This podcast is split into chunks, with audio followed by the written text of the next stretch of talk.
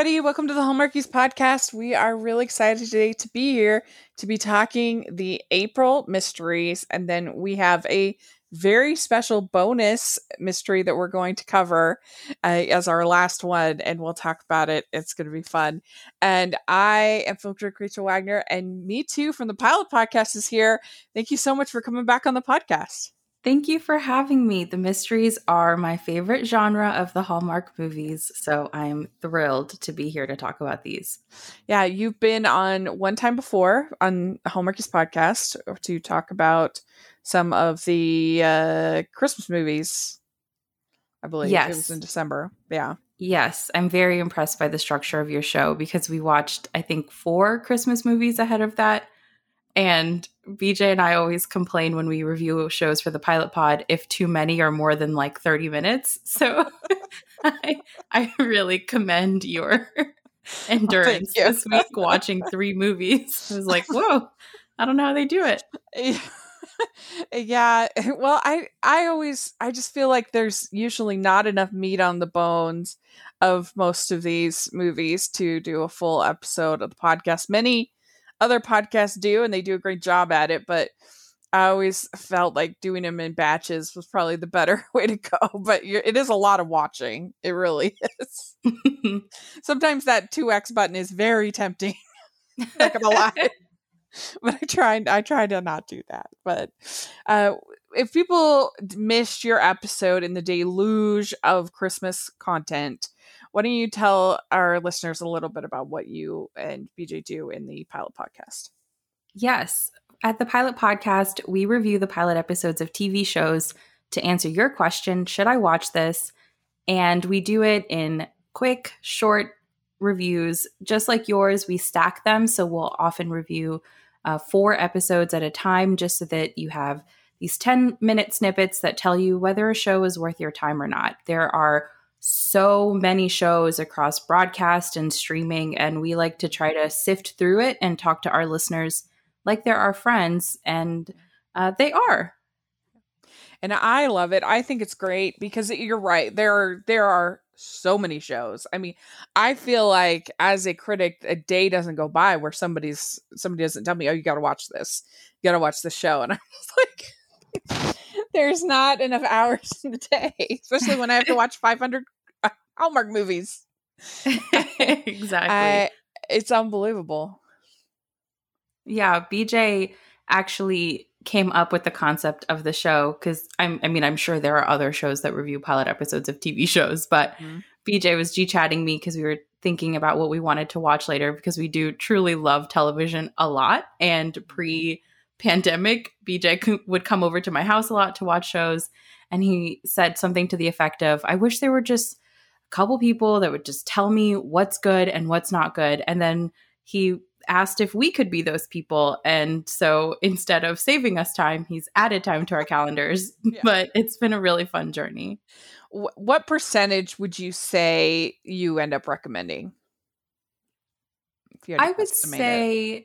so it's I'm not uh, cheating out of this question. It's we have a very different rating system than I think other shows because we really do treat it like we are recommending shows to our friends. And so we have a scale from would not watch again to would watch again seriously, aka we would suggest binging it. I would say of the would watch again seriously, that's maybe 15 to 20%. BJ's the math person, not me. So I could be lying to you right now.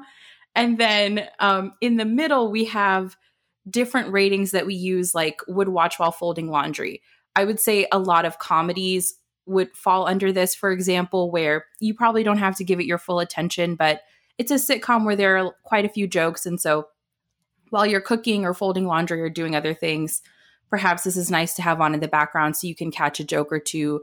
We we have um, would watch again casually, so you know catch it when it's on. You don't need to follow the story, but it's just an enjoyable um, competition show, for example, like reality competition shows or things like that. If they're not good enough to grab your attention and you don't have to follow them, mm-hmm. perhaps you just want to catch an episode here and there. So we have different ratings like that. BJ added uh, would watch while traveling in the in the before time when we used to travel there are shows that I think are really nice to load on your Netflix and download a bunch of episodes. And if you have a long flight or train ride, hopefully you're not driving, and you just have this stack of shows that you can watch to help you pass the time. Yeah, I, I it's true. There are those shows that are just really great binges, and then there's shows that are kind of escapist and good for a, uh, good for a road trip kind of thing. And then you have shows like Bridgerton, which are just like fit all those criteria. Check, check, check. Yeah, exactly. Except that very handsome lead is not coming back, right? I know. Well, I'm not super surprised because the book, eh, the second book, is not about uh, mm-hmm. Daphne, and so that kind of I kind of get why uh, that the next one's going to be about one of the brothers, which I'm kind of like, eh, I didn't love mm. the brothers, but but I loved the show, so uh, so that's probably why. But sounds like things got a little messy there on that. But anyway, uh, well, of all of the mystery shows, do you have one series that's your favorite? The the ones they've done. I would say, okay, I tried to prepare myself for this question because I assumed it was coming. Of the recent slate, I really like Aurora Teagarden the best, mm-hmm. I believe. And then of the past ones, I I guess it could still be recording actually. I really like um Mystery Woman, Hailey Dean, and the Jane Doe mysteries. Oh, okay. Yeah. I haven't seen the only one of those three that I've seen is the Hailey Dean. And I liked for the most part I liked the what was it, like 2000 the most recent season better than the season before it of Hailey mm-hmm. Dean when they were on the whole uh Chad Lowe you know uh figuring out the I just felt like figuring oh, out happened the whole to her fiance fiance thing didn't mm. pay off the way that I thought it should have. And Me so I was, too. That was kind of a tepid close mm-hmm. to such a mm-hmm. fun mystery. Mm-hmm. And it what didn't have that emotional payoff that you you needed it to for it to be so so big. But then the season after that, when it was just like her and Viv Leacock kind of bantering back and forth, that was way better. I agree. Yeah, yeah, yeah. Uh, my favorite of the mystery series is Darrow and Darrow, if that counts. Ooh, it's yeah, courtroom show.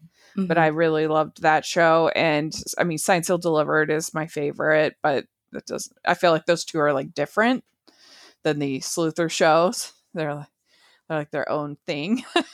uh, but my favorite of the Sleuther shows is actually uh, the uh, garage sale mysteries, and I guess we should just we should just announce it. We are going to be reviewing the final garage sale mysteries, uh, garage sale mysteries, uh, se- seizure, and what is it? Uh, the it searched and seized. Searched and seized. Sorry. we are going to be reviewing at the end of this episode garage sale mysteries searched and seized we found it it's the unaired uh, final mystery from uh, our good friend Lori Loughlin, where she, where she was searched and seized herself. oh, I didn't even think about that. What a tough last name for your movie. Oh, the IMDb credits of it all. Man, Lori, I'm sorry. I mean, I guess I'm not that sorry, no, but uh, yeah, you would. Uh, I I was very excited to be able to use that pun. it was too good. uh, but but anyway, uh, that was my favorite series. I thought it was really well done. I liked the fact that it was actually about a married person, and they got all the family drama with her two kids, and uh, her relationship, and as opposed to others, which are trying to do this like romantic thing. And uh, I I, I liked uh, the whole dynamic in the store uh, between um, Sarah Strange and her. I thought that was really good. But we'll talk more about that coming up. But we have three mysteries that we are covering on today's show. And the first is a crosswords mystery. and it's Riddle Me Dead. and uh, what have you thought so far of the crossword mysteries? Have you gotten to watch any of them? Yes, I have watched all of them. I bow at the Church of Lacey Chabert. So, is that how you pronounce her last name? Maybe I should know I the so. last name Chabert, of the person yeah. whose church I bow at. But, but I will do anything. I will watch anything that she does on Hallmark. I would say the crossword mysteries. I was nervous after the first one. I thought it was a really cute debut, but I didn't know how sustainable although all of their careers are fantasy, I didn't know how sustainable it was to have a crossword puzzle writer be related to murder. Yeah. But they've managed to make it a plot every time and specifically intersected with her expertise as a crossword puzzle writer. This woman, eh, I would never be friends with this woman. The, no. Her friends and family are very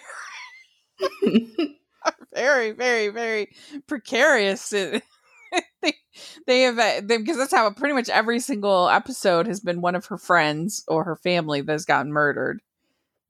And yeah, B- BJ always calls them angels of death in their small towns.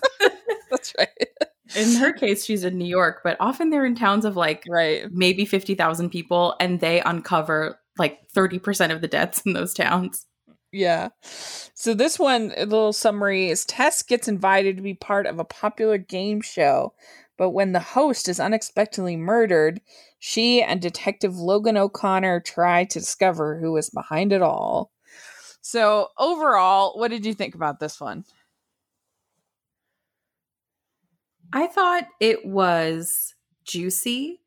I thought it could have been juicier, but I get that it's Hallmark because do you do spoilers? Is it okay yes, So this is a recap, so we're good. Oh, yes. Yeah. So I liked the reveal that Hunter was her ex fiance. I thought they could have done more with it. I would have loved to have seen more conflict between him and Logan and more conflict within Tess. I just think that it could have been even juicier, still within the bounds of a very wholesome movie. Yeah, I think so. Uh, there there were some uh, like fun dynamics with the show and everything, and I thought this one used Barbara Niven better than any of the other ones have, mm-hmm. which I liked uh, because I think she's a good actress. But uh, yeah, I mean, I I feel like that in any regular situation the the the the whole you know people seeing people either almost murdered or murdered would be a lot bigger shock to the system than it is in than it ever is for people in these movies. But overall i thought this was was pretty good. It was pretty fun.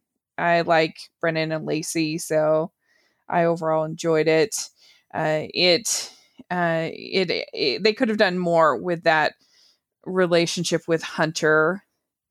Uh, it's hard because you just don't have very much time, but they had quite a bit going on. Uh, did you did you feel like you were able to guess the murderer pretty quickly, or what did you think?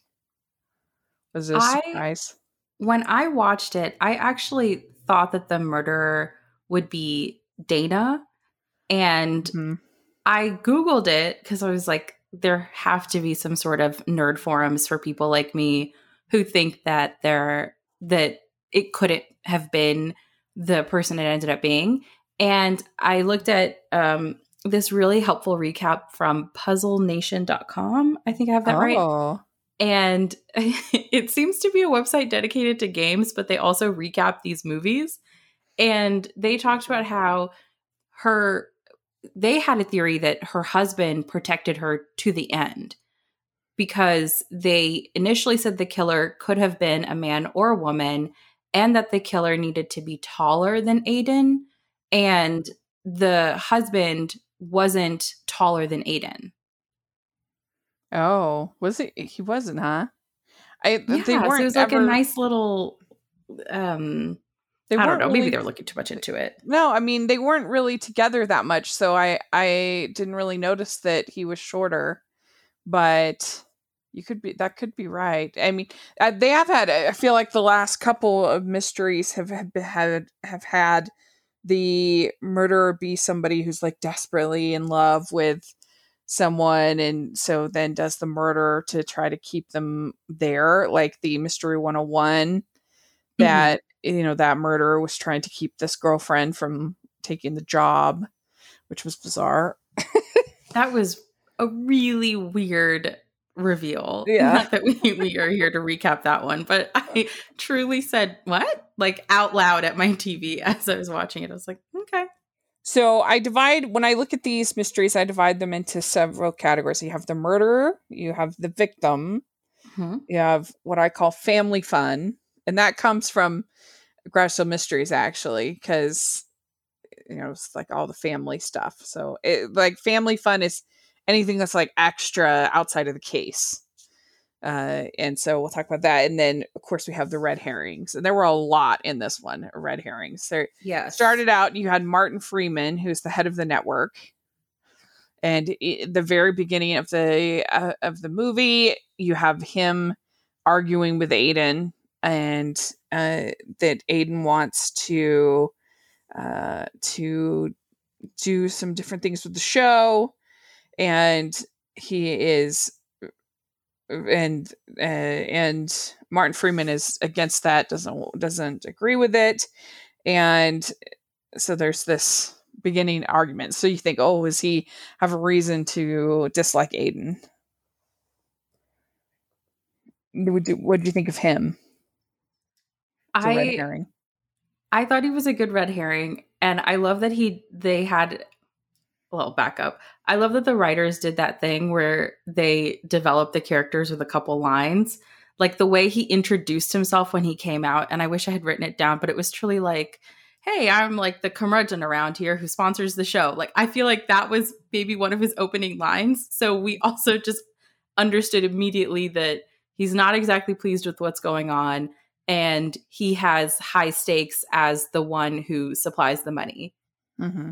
Right yeah, I, I think that there was enough sort of mystery about what's going on with uh with the show and with Aiden and uh, then you also have uh you have the assistant who he fires and uh that and then you have her boyfriend Tom who had been uh on the show and so she obviously has some motive because she was fired for not putting for putting lemon in his tea. Mm-hmm.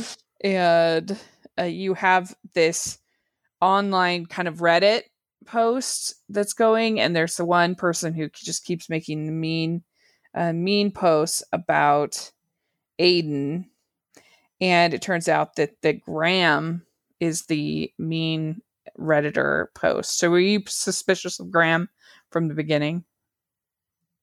I actually wasn't. I wasn't suspicious of the assistant because they caught her in her lie very early. Yeah. And so it's just with these, just like any mystery show, someone who's caught within the first, you know, 30 minutes likely at most just has more information than under than assumed before, but otherwise probably didn't do it. Um, mm-hmm. Um, with Graham, that was a, a fun surprise, that reveal, especially when we got the context later about Dana's job.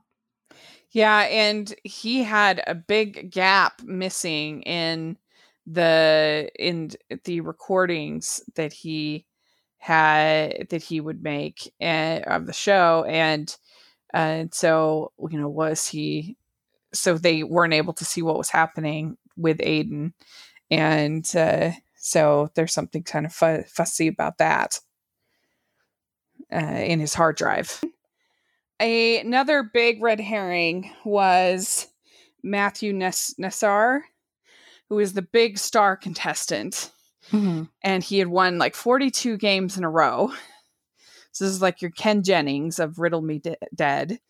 And uh, and so he was pretty convincing, I think. I mean, it, it, he did make a good point about why would I want things to to end when they were going so well. Like there's no kind of motivation to to end the show for him. But still, he just seemed really untrustworthy. And I thought he was a pretty good uh, red herring. He was a really fun red herring. And I loved the reveal of how he was cheating and all of the banter around past cheating contestants. I love in these movies that all of the characters hold such random knowledge in their heads mm-hmm. that they were like, oh, on blah, blah, blah show in the 60s and blah, blah, blah show. And it's just like that wouldn't happen in your average day to day. So it was also just a, a funny thing to watch. Yeah. Yeah, no, it's true. And they they they did a good job of kind of of giving us that information little bit by little bit because it was taking uh, Tess so long to watch all the footage and then she finally mm-hmm. figures it out. That was pretty good. Uh, then you also have in the red herrings, you have the uh, poker, whole poker situation with uh, Cheever being the kind of crime lord that, we find out that there was a that Aiden asked for a unidentified pass to be made to have access to the uh, the studio and that the security guard allowed that and it turns out it's this guy that he owes all this money because he was a gambler and that's something we've learned in in these movies that we're talking about today is gambling so, no, no gambling. bad situation. I I did think it the whole scene with with Tess at this high stakes poker game was I don't know. That was pretty silly. That was my favorite. I thought it was so fun and dumb, but in yeah. a really great way.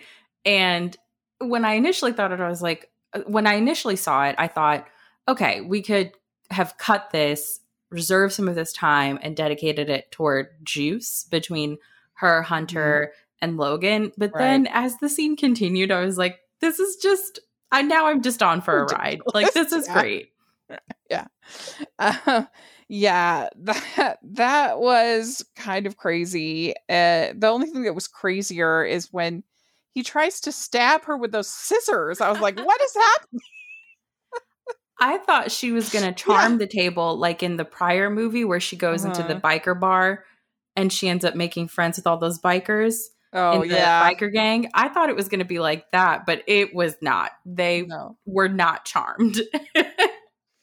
yeah. It, so they they didn't really get a ton of great information from that whole, uh, whole scene. I agree with you that they probably could have used it for more uh, more dating and stuff with Barbara Niven and and uh, what's his name um uh Chauncey. Mm-hmm. Uh, they could have used it for more family fun, and it, but it was it was over the top kind of scene, and so we also have Dana as a possible uh, as a red herring uh, that she wanted to change jobs, but Aiden wouldn't let her. And uh, so there was this contention. And so then Graham is very upset about that as well. And then you also have Hunter, who is the ex fiance of Tess. And he basically knew about the scam between Aiden and Matthew. And he he kept it kept quiet on it, but he had presented himself to uh, what's his name, Martin Freeman, the company head, as a possible replacement for Aiden. And so then that's sort of a suspect of him, or what did he do? And is he responsible? And so, what did you think about that? Did you think that he was the murderer? No, I didn't think that they were going to have Tess's ex fiance be a murderer. Yeah. So I think, I don't know that this is that the red herring wasn't particularly believable or if it was just me as a viewer understanding how these movies and these protagonists are typically typically portrayed. Mm-hmm. Yeah. What about well, you? and- well, yeah, I I would have found that hard to believe that her they would make her ex a murderer, but uh, if I if I wasn't thinking of it from that angle, then there would be a pretty good red herring since he wanted to have the job. But uh, yeah, they so she ends up almost getting a light uh crashed on her. There's somebody in the control room. So that sort of narrows things down a little bit more. And it turns out that uh, that Graham is the one in the control room. He's the editor. He saw Hunter collude with Aiden, and uh, he and he kills Aiden, and he's the one that tries to stab Tess with the scissors. I was like, wow, what? he was trying to defend Dana, and uh, and I did. It was a pretty good line. It says, "Guess you don't get the final cut, do you?" That was good. I like that. And so they end up canceling the show, but it's all good because Hunter ends up getting a deal to write the tell-all about Riddle Me, uh, the the show. So there we go, and it ends up with the family fun in this one is you have uh, Aunt Candace uh, going on uh, sort of dates and flirting with uh, Chauncey, Logan's dad, and they've been going to cooking classes and stuff, but she feels guilty because she hasn't completely gotten over the death of her husband.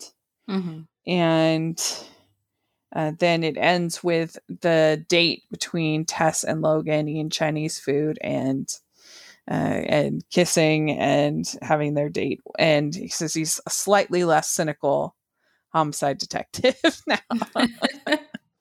so overall, what would you give this one? One to five crowns. Okay. I would say specifically for the storyline of figuring out how to go on dates with Chauncey, that was five crowns. And I would watch that as a short movie, um, like a whole series of them just trying bowling and salsa classes and other cooking classes, more. anything else. I every scene I was like, this is just so cute. Um, for the overall movie, I would say like I would I would give this like a three and a half, maybe tap dancing toward a four Mm-hmm. crowns. Yeah, I'd give it. Uh, I'd give it around there. I liked having Lane Edwards as Aiden. He's always a fun actor, and it was it was okay. I, I'd give it a three and a half. From Publishers Weekly's best selling author of A Simple Wedding comes a story about second chances, starting over, and most of all, the importance of friendship. Leigh Duncan's brand new Sugar Sand Beach series is the perfect escape for fans of Pamela Kelley, Rachel Hanna, Debbie Macomber, and Amelia Addler. It's heartwarming, sweet women's fiction at its finest. Read the first book in the series, The Gift at Sugar Sand Inn, available now exclusively from Amazon and in Kindle Unlimited. For more information about Leigh's next release and to download a free sample of her work, visit her website at leighduncan.com. Right. So then we have the Matchmaker Mysteries: The Art of the Kill, and this the summary is Angie uh, Dove, her father, and Detective Carter investigate murder, theft, blackmail, and fraud at the museum. And in this one, we have basically she is kind of working uh, with her father on some things at the museum. And it turns out that the head of the museum, Dr. Jennings, has been poisoned. And they're trying to figure out kind of what happened. Also, one of the suspects is somebody that is on her show as a possible match. And uh, what did you think overall of this one? I thought it was really cute. I think that this one was in the okay universe, like Crossword Puzzle Mysteries was, but there were more moments in this one where I laughed at the silliness. We can get into more mm-hmm. specificity later, but her rich lady outfit made me laugh very hard because it was just absurd uh, in a really great way. Mm-hmm. I know it did feel like something that uh, that the mom in Arrested Development would have worn or something yes. like that. Her name, uh, Lucille but, Bluth. Mm-hmm. Yeah, yeah. Uh, this one actually didn't really do it for me. I was pretty bored. I kept losing interest and then having to rewind because I was like, "Oh, I missed something." Uh, it was, it was not my favorite, to be honest. Um, basically, so you have red herrings in this one. You have the assistant Myra is a big uh, red herring. She had a relationship with this Dr. Jennings, it seemed like. And then there's uh that wasn't he was kind of a jerk to her. Mm-hmm. So she had motivation that way. Then you also have his sister, N- Natalie Jennings, and she's a botanist, so that makes her suspect too because she has all these like deadly plants in her in her office. When she goes to visit, she's like, "Oh, don't touch that one. That's deadly." Oh, and that one's deadly too. And then there's Derek, who's the baker who made the cookies that poisoned the doctor. and so that makes him suspect. And then you have Simon Beauchamp, who is the art dealer and there is very suspect counterfeit art ring going on in this whole thing. So uh starts out with her dad is looking into the thefts at the museum. There's been like uh, petty theft, uh, things like watches and stuff like that been going on at the museum. And I'd say that I think that's probably the strength of this series is the dynamic between Danica and Bruce Boxleitner mm-hmm. as her dad. I think that's probably the best part. I'm not really feeling it between Victor Webster and Danica. I don't know mm-hmm. about you. I would say that their chemistry could use some work, but I also know that it typically takes like four or five of these movies for them to even be like, Are you my boyfriend? And so maybe that's part of it. I do think he is of the hottest leads in the mystery in the Hallmark movies and mysteries universe oh, of yeah? the mystery movies. I think he's so handsome. He is handsome. That's true, but I'm not feeling it between them very much. It's not working for me the chemistry. Uh I mean they're all handsome. Uh who's my most favorite? I don't know. I hmm I probably Christopher Plow is probably my favorite. Yeah, that's a cutie too. Although I love Tom Cavanagh, if he counts, in Dar yeah, yeah. he's my favorite. Why not? Yeah, uh, yeah. It starts out with them making waffles, and that they got uh, syrup from the this uh, from their mom from the retreat. Uh, and it's maple orange, which sounds like a weird combination to me.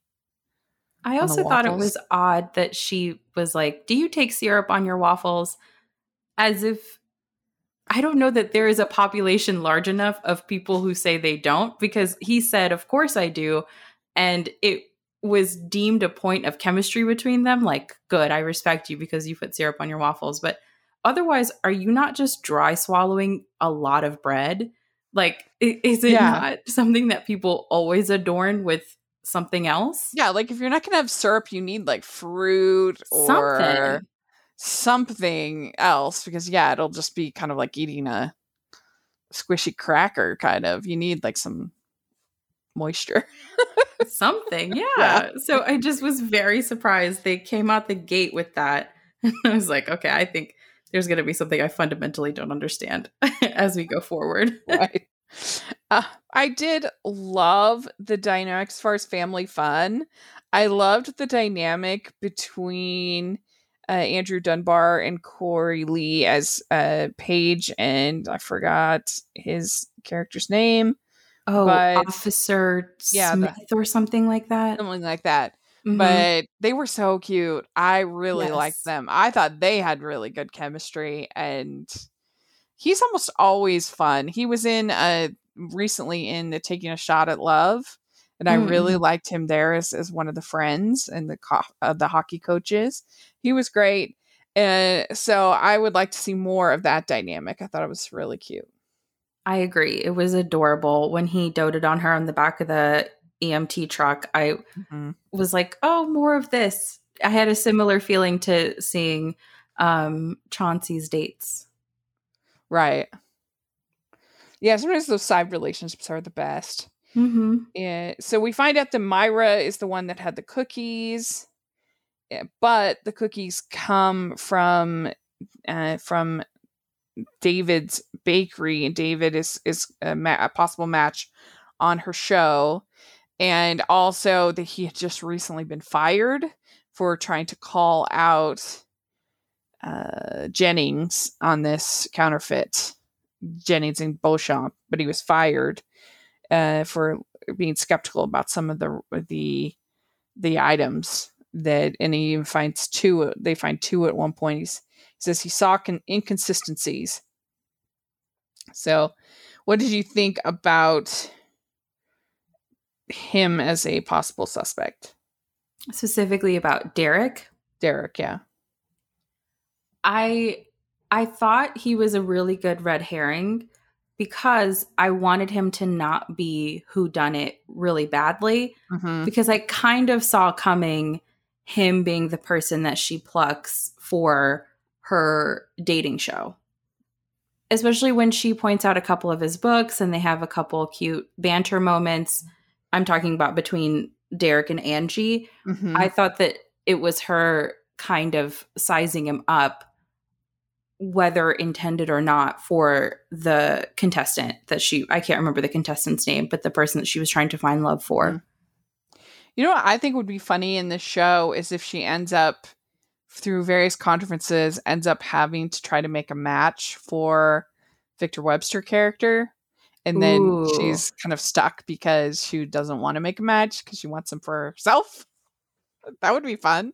That would be such a cute plot device to force that relationship to go a little faster. I mm-hmm. love that. They need to hire you over there. I'm available. Truly, listening. that's a great right. idea. I could Yeah. see like a producer meeting him, seeing that rugged, handsome cop, and Yeah. being like, "We need to put you on TV." Yeah, be like, we have this that you make it so she has no choice. That we are Mhm. insisting you do this because it's some for some maybe police benefit or charity or something like that or whatever. And uh, so then she's forced to do it, and she's like, I don't want to do it. That would be fun. And they have the cute little banter, the family fun on this one with them going on a date. It's not a date; it's just dessert. It is a date. Do you agree? it's a date. Yeah. Confirmed. It's a date. people are way too uh, selective about what counts as a date. Me, I pretty much if I if I have a I feel like if I have a, uh uninterrupted conversation for a certain amount of time, it can count as a date. I don't know. I mean, I, my threshold is pretty low about what counts as a date. Certainly, any kind of like actual activity where you're setting aside time and you know whether it doesn't matter if you're just getting desserts or coffee or you know whatever if you are- are setting aside time to spend time to get to know somebody that counts as a date in my opinion yeah, that's fair you agree you agree I agree, though I am thinking about how BJ and I became friends, and he is a really good planner.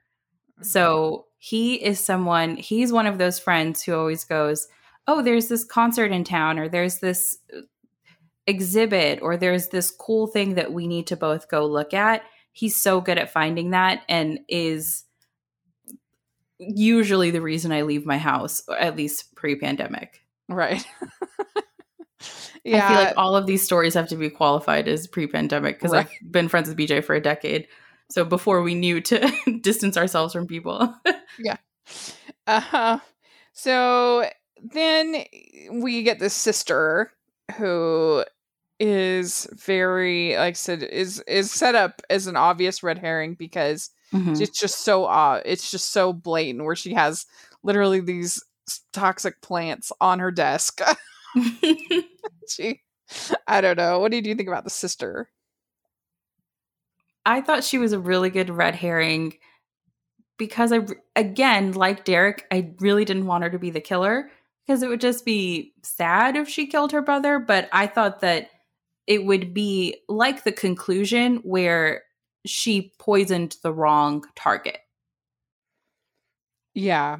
Well, so then Myra, she has Jennings' mother's necklace, and so that makes the sister really upset. And she has this heated, heated argument with Jennings uh, because she needs more money from him, and so they aren't getting along. And so then they arrest Myra because they think that she did it because of the the cookies and uh, then they have uh, they also find that that Natalie the sister had her brother's laptop but she insists that he was already dead wh- when she got there and she took then she took the laptop uh, so because she wanted to blackmail Beauchamp who was the counterfeiter or the the art art dealer. Did you think the Beauchamp could be the murderer?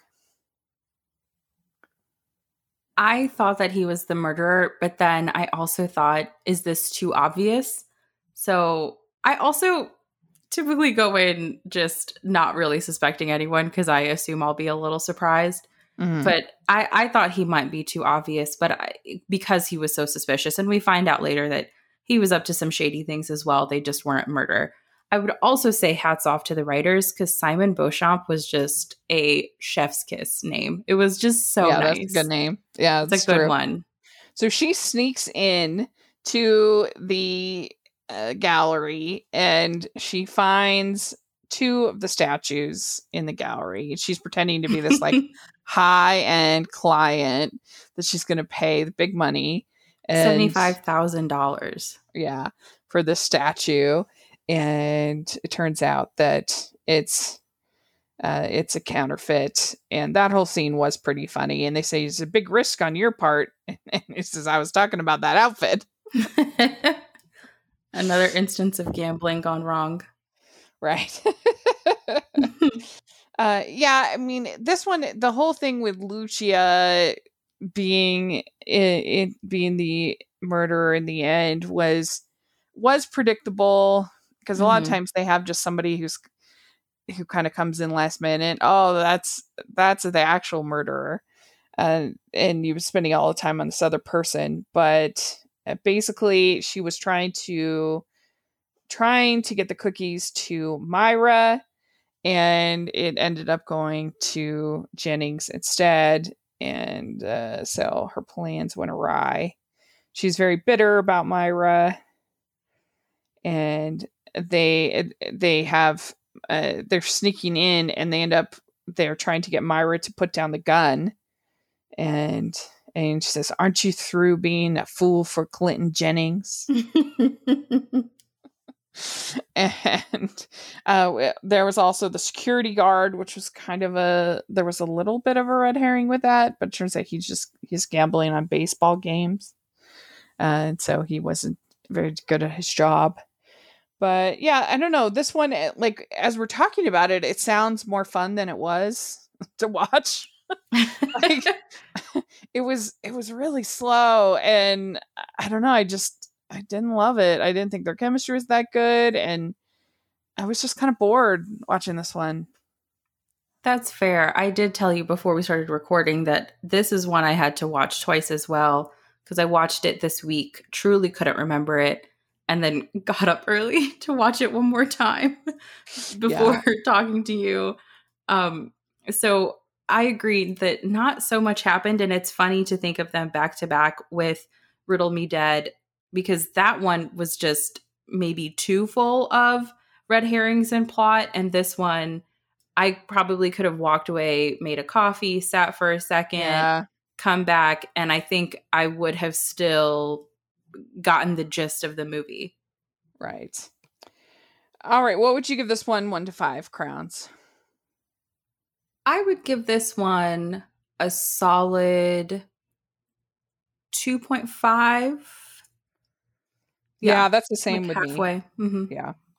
All right. So then we have we are talking about Garage Sale Mysteries Searched and Seized. And this is unaired, the final movie of the Garage Sale Mysteries. They finished filming, I think literally the the the week before Mhm. the uh, the whole scandal erupted. And so, because it was going to be aired, they were going to do their typical garage sale mysteries month in August, and they had uh, finished recording one. They were uh, like one week into recording the second, and yeah, that one obviously had to be stopped. And then this one never got aired. And the uh, the summary is: searched and seized finds Jen's friend Miles running a police auction that features items seized in a money counterfeiting operation. When Miles turns up dead, Jen suspects he may have gotten involved with criminals to solve his debt problems. So, first, I should say that I I think that the Garage Mysteries are the best series that they've ever done. If you're not counting Signed Sealed Delivered or Darrow and Darrow, of these kind of amateur sleuther type shows, I Mhm. think this is the best one that I've ever seen that they've done. And it's a shame that it had that they couldn't just substitute somebody else instead of Lori Loughlin because I think it was solid. And this one I was pretty bonkers. I mean, they even have a parrot in this one. There's all kinds of organized crime and and big gambling and and thugs and I mean it was it was definitely ridiculous, but I enjoyed it. I thought it was pretty good. What do you think overall of it? I loved it as well. There was just so much chaos and Yeah. I just was delighted. The when they tried to open the encyclopedia and the guy used the vacuum or whatever to unstick the pages and it turned out it was treasury grade paper, I literally gasped out loud. Yeah. I was like this, Yeah. this is just great. Yeah, it was really good, and now I'm so mad. I'm I gave me another reason to be mad at Lori Loughlin because she ruined the show. I wish that they could have somebody else because I mean, really, would it make that big a difference? They replaced her husband in uh, the after the first couple or after the first movie, I think, and then they got a new got Steve Bacic, and so it wouldn't be that big a deal. Find another tall, brown haired white woman and cast her. It'd be great. Who would you slot in? I mean, let me think. Who could be good? Um, like you could have uh, um, Lindy Booth. She could do it. She would be good. Oh, that's a good one. Mm-hmm. Because I was just trying to think of who's not in a current mystery series. uh, even Erin Krakow, but I guess that's too close to When Calls the Heart. Uh, but but yeah, Lindy Booth, she would be good. She was on the Librarians. She could be fun as a uh, Autumn Reeser. She would be good. oh, that's a good one too. Mhm. They really do need to hire you. Time to develop, cast, write. You could do Yeah. it all. I I would be, I'm ready. So just ready to go. Let me know. Um uh, so this one you had the uh the victim is this guy Miles who had been working with uh with Jennifer on the police auction and they were auctioning off all the stuff from a counterfeit ring. And so that was pretty grisly when they find him there. Hmm Uh, and he had been he'd been uh, whiskey and pills. Oof. Yes. Yeah. so first they think it's just like a suicide. So that's the first kind of red herring. And then they think it could be Justin Wilkes, who is the lender for Miles, and he's in debt because of this gambling habit. And so they uh, they think that it's something to do with that, and you get this whole thing with Justin holding holds up Miles and says, "Everything that's yours is now mine." so that's pretty suspicious. Yes. Yeah. And they one of the items at the uh, at the auction is this is this parrot that is just singing all of these songs all the time. and Danny gets a special love for the parrot. She they get along really great. Um, but so she did, she bids on the parrot, but it turns out there's something in the cage of the parrot that they that the counterfeiters want. And I figured the thing about the counterfeiting thing is that is that is that they don't have that much paper even in those encyclopedias. No. So how much money could they really make? I don't know. If Mm. I mean it looked like let's say uh 400 pages per encyclopedia. I don't know how much money you could make on each one. Maybe like $200 per page if you have to Yeah. use all of the paper. So what's 200 times 400? 8,000? Like that's not a Mm. 8,000? Yeah, that's not enough to be Yeah. like 80. killing people over and stuff. No, You I don't know? know that $80,000 would do it. No, no. And uh, family fun in this one, you have Logan trying to buy a car, and so he volunteers at the police auction, and he gets a uh, Mustang, I think it was, that then they Mhm. start uh, restoring, and they find this box with all of this uh, items from a soldier, a, a Vietnam soldier, and they start to research into it. And this didn't really have anything to do with the case. It was truly just family fun, but it was fun. I enjoyed thought- it. I thought that it was a cute side story, and I like that Pop Tate from Riverdale got to. I I have only seen him on Riverdale, so it was nice to see him on Garage Sale Mysteries and have that really sweet moment at the end when he gets to keep the car. Yeah, that was cute. It was good. And then they also have Hannah is kind of involved with the uh the kaleidoscope. And that Mhm. they didn't really have a whole lot for her. They didn't have a relationship for her or anything like that, like they sometimes do. Uh, but it turns out that there is a microchip on the discs of the kaleidoscope. And uh, I mean, like I said, they're going to a lot of trouble for all of this counterfeiting. they got the chip in the kaleidoscope. They have the what was, in the I forget what was in the uh, bird cage. the ink, I believe, This is the ink. Okay, or the ink's in, something ink cartridges. I think. Okay, eh, that's in the bird cage, and then they have the uh, the encyclopedia that has the mint pa- paper, hmm and they get this from uh, the this guy at the very beginning is also killed in prison, and he is uh, Quinn is his name, and he was the one who got the all the stuff from the mint. He worked in the mint, and he's killed, and uh, yeah, he's he's he's poisoned in prison from the prison food, and you also have this guy named McPhee. McPhee was very fun. I thought it was so uh, so snivelingly bad, like mustache twirling.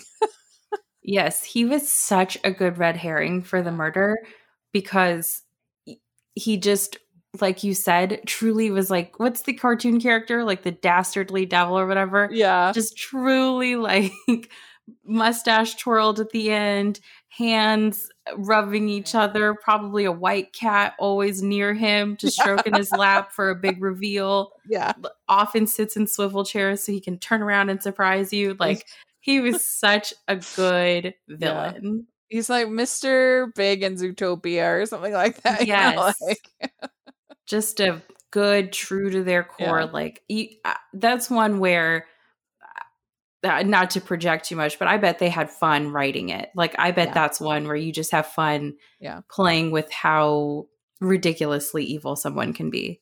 Mhm. That's also the reason I thought he didn't do it. Right, exactly. Like you knew that he didn't do it because he was such an obvious that he didn't do it, but it was in a very fun way.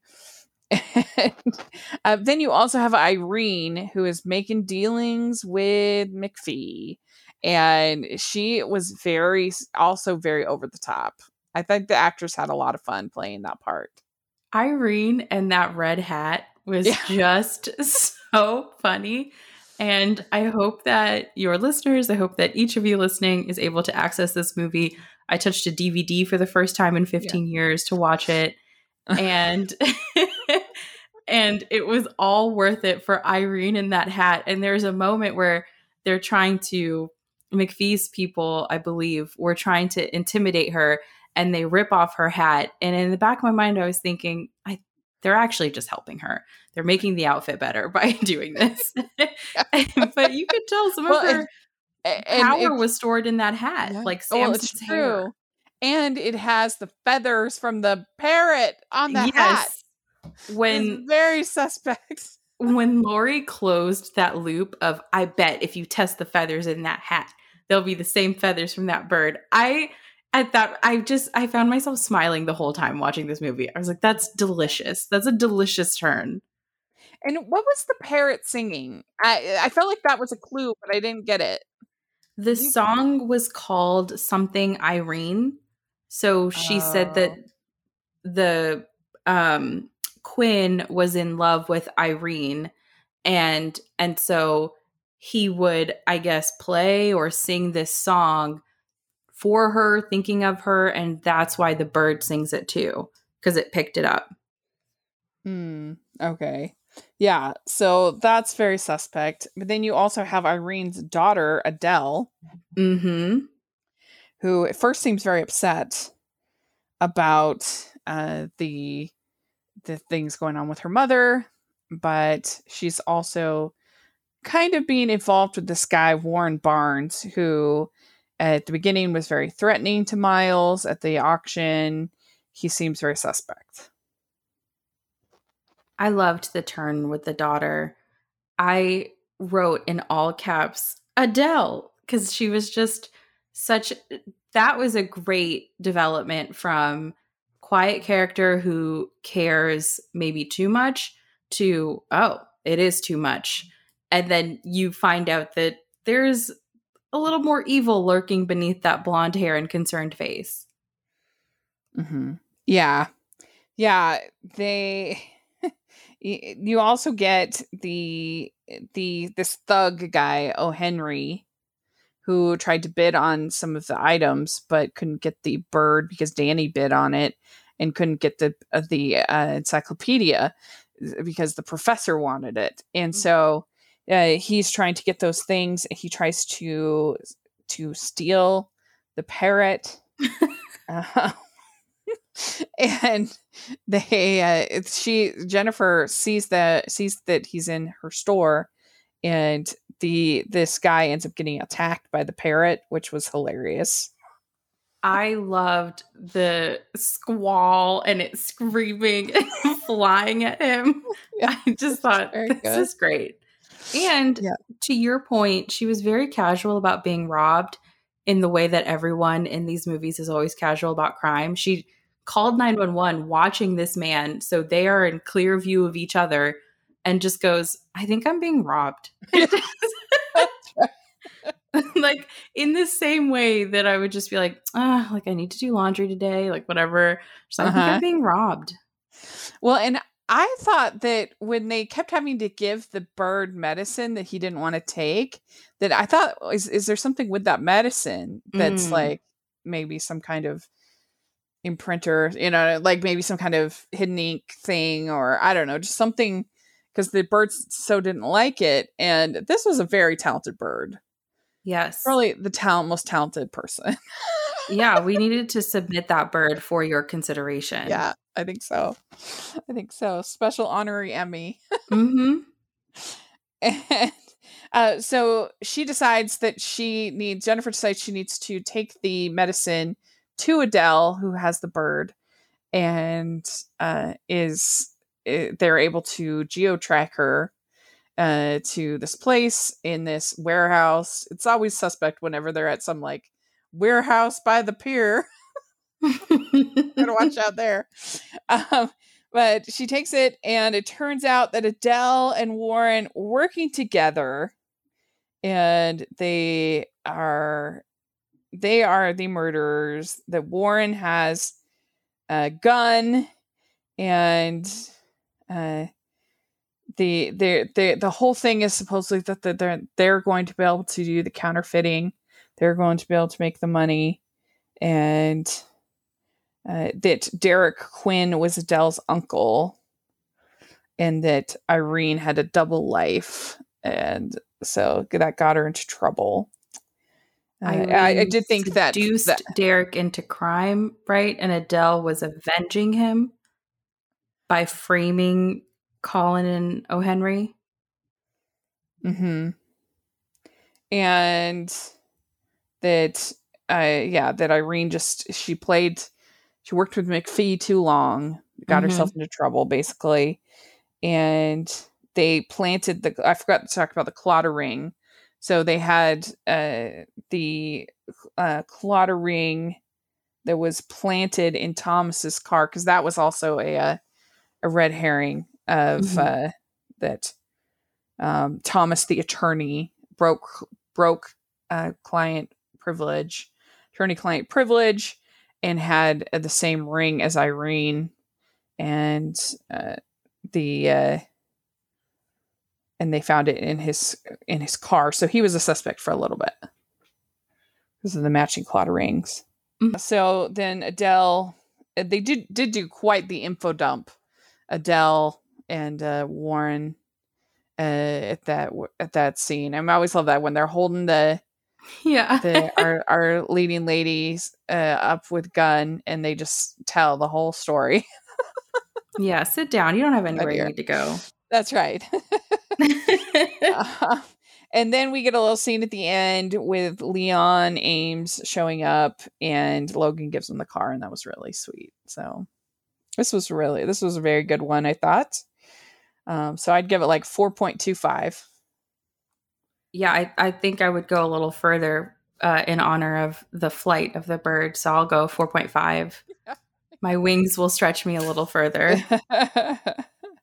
so yeah, sad RIP Crossword Mysteries. But if you can find on DVD, we'll put a link, our affiliate link in the description if people want to buy this one check it out and let us know your thoughts. Uh, but uh, the series was good. I wish it had uh, they had just gotten a new get Lindy Booth. Get Lindy Booth on. it would be great. so, well, this has been really fun to talk to you about these mysteries. I've really enjoyed it. Uh, and thank you so much for coming on. Uh, I think we both agree the Grass Mysteries was the best one of the three. We Correct. are in full agreement. And thank you so much for having me. This was so great to get to talk about these movies with someone who loves them as well. Yeah, it was really fun. So, why don't you tell people where they can find your podcast and uh, your social media and all that fun stuff? Yes, you can find us at thepilotpodcast.com and you can follow us on Twitter and on Instagram at the Pilot Pod. And every other week we do we review shows recommended to us by our listeners. So they can be new shows or they can be shows from many moons ago. That's how you and I, you uh, and we connected through our review of The Nanny. That was a listener recommended show. So you can send those requests to askthepilotpodcast at gmail.com. Great. Yeah, it's really fun stuff. And, and The Nanny, that's one of the best pilots. It's so good. It's so good. I just watched it again like a couple days ago. It just is so good. Mhm. Yeah, we also check out the Fran cast. We had two episodes where uh, BJ and me too were on. That's really fun. I'll put a link down to that in the description as well. And you can find me at Rachel's Reviews, all of our social media, iTunes, YouTube, and on Rotten Tomatoes. So please take a look at that. And if you are listening on iTunes, if you could give this uh, this if you could leave your ratings and reviews, I would really appreciate it. As as well as for the pilot podcast, check out that Uh, but it really helps us a lot when we get those reviews on iTunes, people to find the podcast. And if you are listening on YouTube, please give this video a thumbs up and subscribe to our channel. We appreciate that so much. And we also have our Patreon group, which is a lot of fun. We do Patreon activities, events every single month. And then we also have our merch store, which has uh, Sleuther inspired merch, including and uh, Love Me Like Nick Loves Aurora shirt. So you can lots of fun designs over there. So check that out. And thanks so much, me too. This was really fun. And let us all know what you think of these mysteries. And we'll talk to y'all later. Bye, everyone. Bye.